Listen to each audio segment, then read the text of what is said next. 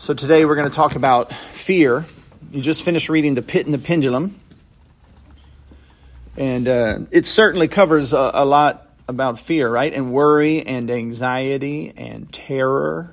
What were some of the things that the uh, main character was terrorized by? The rats, the darkness, the fear of holes, the pit. Now, was he afraid of death so much? Yes, he was afraid of the way in which he would die. The pendulum swinging with a, a, giant blade on the on the end of it, the spicy food with no water, all of, all of that, the pitch black darkness. Right. Um, this is really a story about fear, and who can remember Edgar Allan Poe's literary technique that he wants that he uses to get you to experience the fear while you read it? What do you what does he do to get you to experience it, to sense it, Benjamin? Um, he surrounds you with darkness. With the, um... Yeah, yeah. He uses sensory language, language that you can see or hear or smell or even taste. That's what he's using there with the spicy food, right? Um, and you're supposed you're invited to do what? To live or to read it. Does anyone remember that word? Starts with the Jessica. Yeah, vicariously you're supposed to put yourself in the story. That's one of the reasons why the main character doesn't have a name. And this is a, a, um, a technique that modern writers and filmmakers use. They want you to live vicariously through the character, through the video game character who's running around the streets, um, raping and pillaging and beating up grandmas and stealing cars and robbing banks. What, what video game was that? Yeah, and you're supposed to just live vicariously through that. And, and obviously, that's evil. It's genuinely evil. Um, I mean, that's what uh, Edgar Allan Poe donated to the American literary genre. He really popularized this and really became one of the most famous people for this vicarious experience. No morals, no lessons to the story, at least in, as, as far as he thought, but just a vicarious experience of fear so this brings up the subject of fear. Right? What is fear? Anyone? It's fear. What are some other words for fear, maybe? Terror? Is that a word for fear? Yeah. What's the connotation of the word terror? Terrible. No, the connotation means it's much worse than a typical fear. Right? You can be terrorized by a um, psycho clown with a chainsaw, but most people aren't terrorized by the number 13 right? If you are, that's sort of irrational, right? Right? It's also worry. Is worry a type of fear? You ever stayed up late at night and just worrying about something in the future?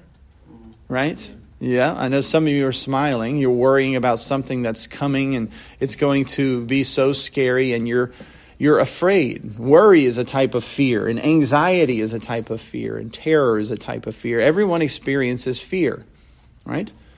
Now, does the fear, does the thing, or the person, or the idea have to be right there in front of you, right at your doorstep? Or can it be something far, far away? Yeah, you can be afraid of a particular meeting you're going to have.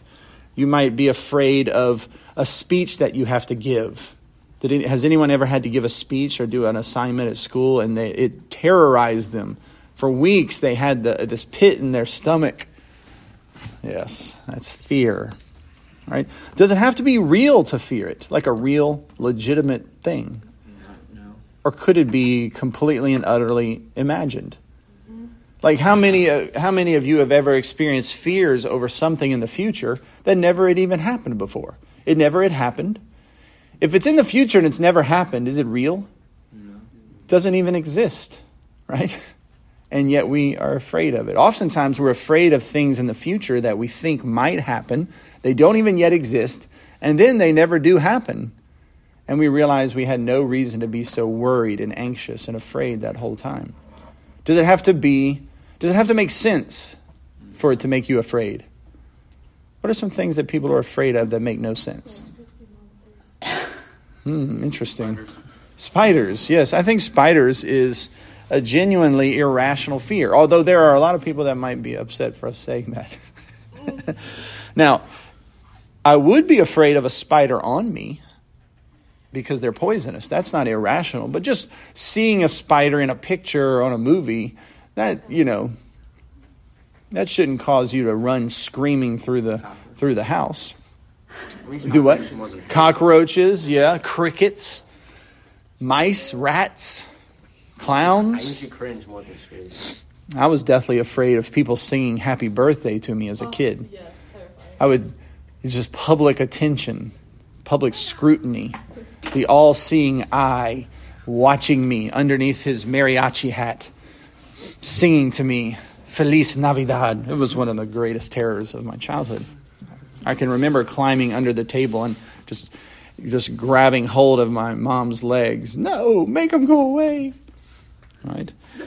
Are there any fears that really do make sense, though? Spiders. Your aunt. Not going to heaven. Oh, yeah, uh, the fear of hell, that's a, a good thing to be afraid of. Hell is scary. Afraid God? of your aunt. To be afraid of God, that makes sense. The Bible even commands us to, to be afraid of God. He who can kill the body and send the soul to hell. Yep. Anything else?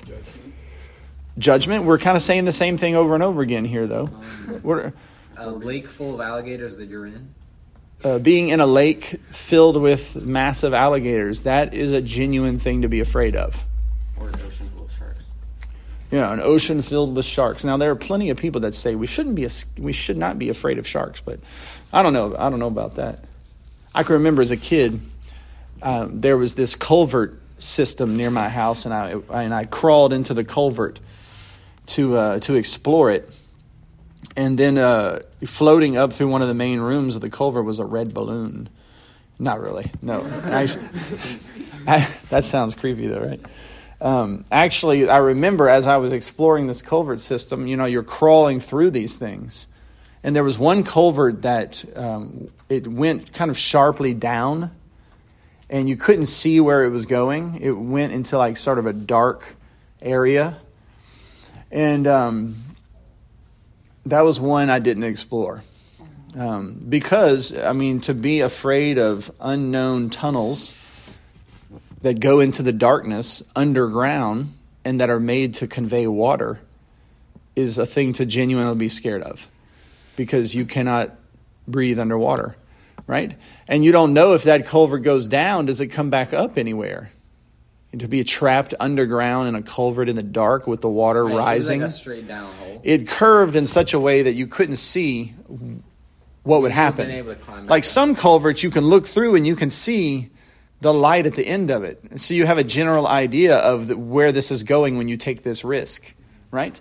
But this, there was no knowing. It, this would have been a, a it could have it could have drowned me or or gotten me stuck and no one would have been able to find me. Is that something to genuinely be afraid of? Mm-hmm. Yes, for sure. And God gives us these genuine fears to help us make it to adulthood, right? To be afraid of walking on the edge of the Grand Canyon is a thing you should genuinely be afraid of. Many people die falling off the edge of the Grand Canyon, Taking a selfie. even taking selfies. Not, not professional rock climbers, just people that don't have a legitimate fear of falling. There are some things we should be legitimately afraid of. God gives us those things, I think, in many ways to preserve us from unnecessarily dying, right, or hurting ourselves. Should you be afraid of fire and vipers and copperheads and yeah, I mean all of these things are these are good and help us preserve life. Right? But um um what should we fear more than anything? God. And isn't it interesting that in our world, God is perhaps the thing people fear the least? They're, they're blinded in their mind. Right now, in our story, our character, he's afraid of a lot of things torture, the next torment that they have designed for him. And were any of you, did you have anxiety or fear when you, when you read it? It, just, it really didn't capture you. already knew everything. That You kind of already knew what was going to happen. well, we read the um. you read the summary. And i think you'd have to you'd have to really get into it and really let yourself go to and not just do it as a homework assignment where you're just trying to get get over it. But uh, we watched me and the kids and, and emily watched a movie last night. I think it was called fall. And it's about these rock climbers who decide to ascend to the top of the fourth largest structure in the country. And it was a, a tower and they get to the top and they're standing on the top of this huge tower and the camera you can see like you know you're way up high. And the whole time the, the tower is shaking and the bolts are creaking and the ladder is quivering and rust is like falling. And so you're having you're literally feeling anxiety and fear as you watch the movie. Doesn't the ladder fall? yeah, and then then they uh, they hang from the top of the tower just to get a a selfie to to go on their YouTube channel, and the whole time you're just like, oh, you're so stressed. We finally had to turn it off. It was just so stressful. Like my legs were stressed, um, and my stomach kind of hurt just from vicariously experiencing the stress in this particular movie. That's a, that's that's how camera, um, you know, filmmakers can use um, pictures and video to elicit fear in you, the watcher, and that's kind of fun. You know, some suspense movies are fun to watch, and some are not fun to eat your dinner to. Right? It's just too just too uh, too stressful. Right? So Edgar Allan Poe, he kind of he wants to provoke fear in in the reader. So, um, what about our world, though? What about in our culture? What are people afraid of out there in the world? Pain. Um, the other, What'd you say? Pain. Well, sure, pain. That's the other people. Legitimate to be afraid of. But, I mean, if you turn on the television, what are the fears that are being pumped in front of people's minds constantly? COVID, pandemics, Russia. Russia, Putin, Trump, Jesus. Oh, diseases of various kind. Yeah, well, but but Jesus too. There is a thing called Christian phobia, which uh, we're going to talk about in a second. There's entire movies designed, like The Handmaid's Tale, where they tell of a dystopian future where Christians are in charge and they persecute women and and don't let them have abortions and and all these like things to be really afraid of. Be be scared of the Christians. What about nuclear war? Right, I'm hearing that on the news all the time. Economic collapse um, experimental vaccines, government overreach, unemployment, insurrection, liberals taking over, you know, gays taking over. There's no depending on what depending on what news channel you turn to, you're going to get a different set of fears. Pay attention now. Don't get distracted. Depending on which news channel you put it on, you're going to get a different sec- set of fears. And they dole those out for their particular audiences so that people can, um, you know, really, uh, I think it's almost addictive, kind of. It's almost addictive. And uh, our, and our world is uh, certainly afraid of that. Um, but and how does our culture deal deal with their fears? They, Drugs, okay. they, uh, they come to the government for help, like, they cling to the government. Yes, and I think you've we've seen this as we've studied this year. Fear is often a, a tactic used by tyr- tyrannical bureaucracies to um, encourage the people to give up more freedom, and uh, so so it's a sort of a propaganda tactic. You know, that's uh, uh, Hitler used that. What was the fear that he pumped in front of the people? The Jews the Jews, the Jews are are um, are uh, coming for us. We need to get rid of them. You know that that's kind of a, a thing that governments do all the time, and new, news organizations do it to get more viewers. Uh, what were you going to say, June? book, uh, they said Julius Caesar. They had appointed him because they were scared of like all the rebels and stuff. That's right. What book? How shall we then live? Francis Schaeffer. Yeah, they they gave over their power to Caesar, the tyrant, because they were afraid of the barbarian hordes. When um, when COVID began to spread, um, our nation went into a state of emergency, which gave the the president and his administration overweening power to stop the spread of COVID, and and we all see where that where that led. You know, lockdowns, economic collapse, inflation, forced uh, mandatory vaccines, unemployment for some people. That's what happens when you give over your freedoms to someone out of fear. And the Bible says we shouldn't walk by fear, but by what? Faith in the promises of God. That's right. But on an individual basis, not a national basis, on an individual basis, how do people in our world, or how are they instructed to deal with their fears? Just as an individual. Like, let's imagine a, a 17 year old girl who is afraid of not fitting in and that people are going to judge her for her uh, looks or for her personality or her clothing. Um, how would the world counsel her to deal with that fear? It's their fault. They, she needs. I'm sorry. What, Benjamin? Their fault. Whose fault? The um world. Oh yeah, yeah, yeah. So you know, it's not it's not you, it's them. Okay. Anything else? I don't think y'all have really got to the heart of most techniques. What What did you say?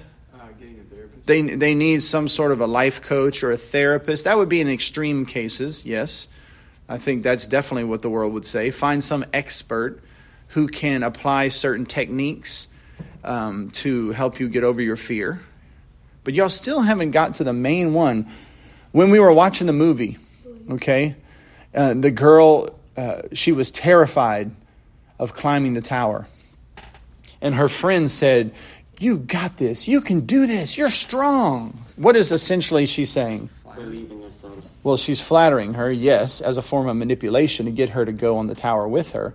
But she's saying, have faith in yourself, right?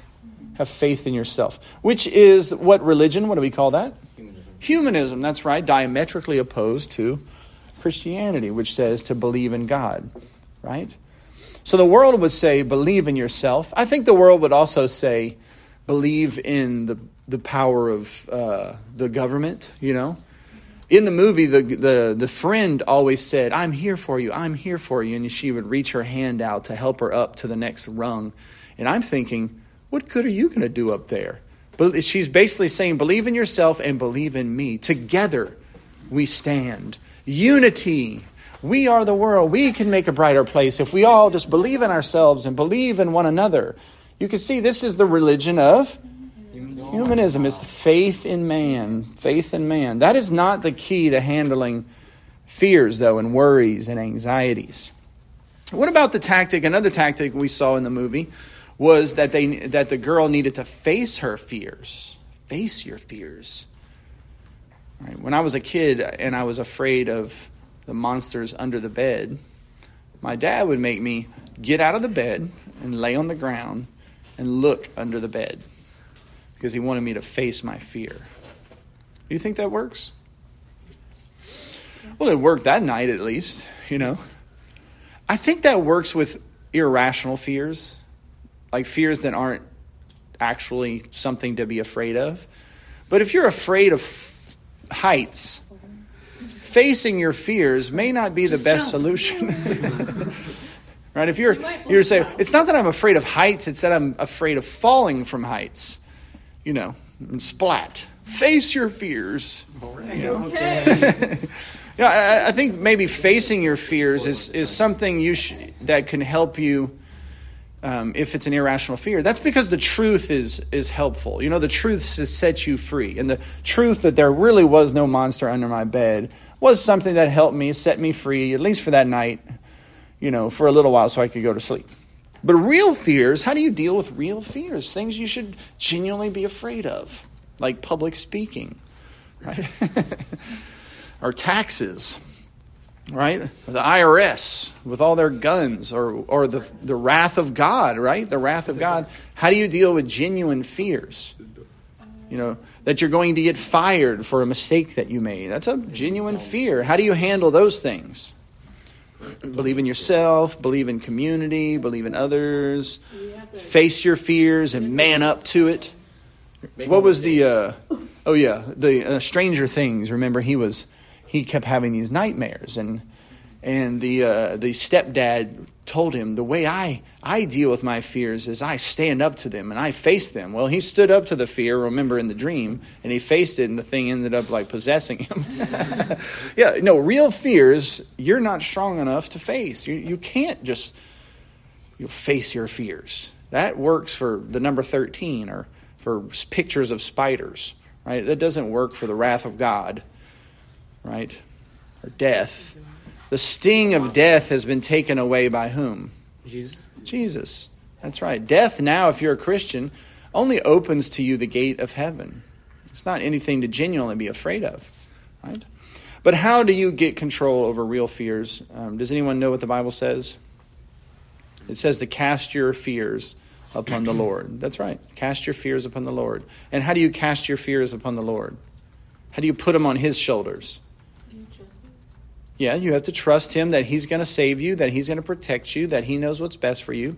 But how can you actively put your fears on Jesus? You pray. You pray and you and you say, Jesus, take the wheel, right? As uh, as the philosopher Carrie Underwood said, right? Yes. Yeah, you you can you pray to God and you and you give Him your fears and you ask Him for help to overcome the anxiety and the fear, um, because you know deep down that He is watching over everything. What does Jesus say? He says, uh, "Fear not for what you shall eat or what you shall wear or for what clothes you will put on. Uh, fear not for what you need." because your father knows what you need before you even ask. Have y'all ever heard that passage before? Right? And uh, he says he says that flowers look prettier than even Solomon looked in all of his splendor. So you don't need to worry about you know having enough clothes and and your image and all that because if God clothed flowers which are here today and gone tomorrow, he's certainly going to clothe you. Right? Y'all know this passage? So you can always do that. You can think, you know, not only do you cast your cares on him, but you can be like, well, let me think about it. You can consider flowers. Be like, well, he clothes them, and they don't even have a sewing machine or a factory. They don't harvest cotton. I'll be fine, right? And he says, uh, don't worry about what you're going to eat, and because he says every day he gives birds food, and they don't have barns, and they don't have tractors, and he gives them food every single day. And you and you you've seen a bird; they're not worried about nothing right? Well, So you can consider how he takes care of the animals and how much more valuable are you than the animals, right? Right, So those are some of the things. The Bible has a lot to say about fears and how to deal with them. um, if you are in sin, though, should you be afraid? Yes. Even if you're a Christian, though, right? Because why? Because God disciplines his children, right? But there's a solution to being that sort of afraid. If you're afraid of unrepentant sin, you're secretly cheating on your tests and you've been doing it all school year and you're afraid of getting caught and you're afraid that God's going to judge you and you're afraid you might not be a Christian. There's an easy way to be over that fear. Hmm. Stop doing it, right? confess it to God, confess it to your teacher, and stop doing it. It's easy. Or you're, you're afraid of whatever secret sin you have, there's a quick solution, whether it's a pornography addiction or a drug addiction, or you have anger in your heart towards somebody. Um, and the Bible says people with anger in their heart towards people are deserving of hell. And so you're worried about that. You have a fear about that. All you got to do is confess it and repent. And that fear will go away. Isn't that something? So there's ways to deal with your fear. And they all basically mean trust in the promises of God, right? Trust in the character of God and the promises of God, right? The Bible says in Proverbs 28 1, the wicked flee when no one pursues. So you know what that means, right? They're scared. Their conscience troubles them. They're so riddled with guilt that they're afraid all the time for nothing. They they hear a, a bump in the night and they're finally my my uh, creation has come back to haunt me. That's sort of the the whole horror genre, isn't it? They're afraid of their unrepentant guilt. But the horror genre doesn't work on Christians who have atonement, right? In the horror genre, there is no atonement. The ghosts come for you, right? It comes for you because of your your uh, or Pennywise comes for you because of your unrepentant sins. But Christianity nullifies that particular thing, right? All right, well that's good. We're going to go uh, in our books and read another uh, Poe short story here.